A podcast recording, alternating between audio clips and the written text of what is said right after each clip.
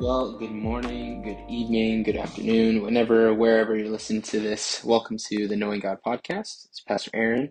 Um, and I just want to encourage you today. If you were not with us yesterday for uh, youth, whether uh, the 9:15 or the 11 a.m. service, do yourself a favor and listen to Christina's message through the book of Esther. It was so good and so timely. Um, I'm, I, I know I heard it twice yesterday, and I'm going to go listen to it again. It was that good. Uh, but there's one part of the message that really stuck out to me personally, and I want to share it with you today over these next couple minutes because I really think that uh, it can help us uh, not only know God better, but know what God has called us to. And when we walk in what God has called us to, we ultimately end up knowing God better in our lives. And I'm going to share a scripture from Esther 4 14. Basically, the context, really quick, of what's happening is uh, Esther's cousin, Mordecai, uh, is basically talking to her about what she's been called to. That you know, there's this, there's a threat to the nation of Jews who are living in Persia at the time, and she has the opportunity in front of her to do something about the problem. She has some, she has an opportunity in front of her to be part of the solution. And this is what he says to her. He says, If you keep quiet at a time like this, deliverance and relief for the Jews will arise from somewhere else, but you and your relatives will die.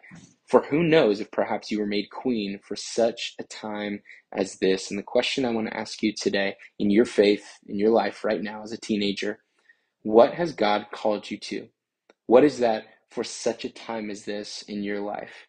And this is a loaded question, obviously, because a lot of times we're asking ourselves, I don't know what I'm supposed to do. I don't know who I'm supposed to be. I don't know what I'm called to. But spend some time today, even right now, and ask God, God, what have you called me to?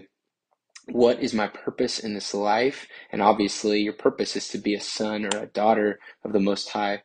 It's to walk in his steps, it's to walk with him. But there is a specific assignment on you and on me and on uh, those around you, on our brothers and sisters in Christ God has spoken an assignment and a specific task to each of us. Maybe it's uh, to encourage and, and point people to Jesus on your football team.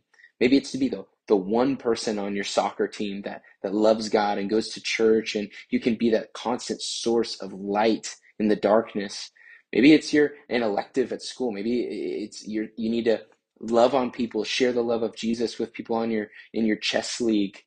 I don't know what it is. Maybe on your in your your dance group but God has called you, whatever He's assigned you to, He will equip you in to demonstrate and to reveal and to to uh, to show His love to all those who are around you. So I want to encourage you, you with that today.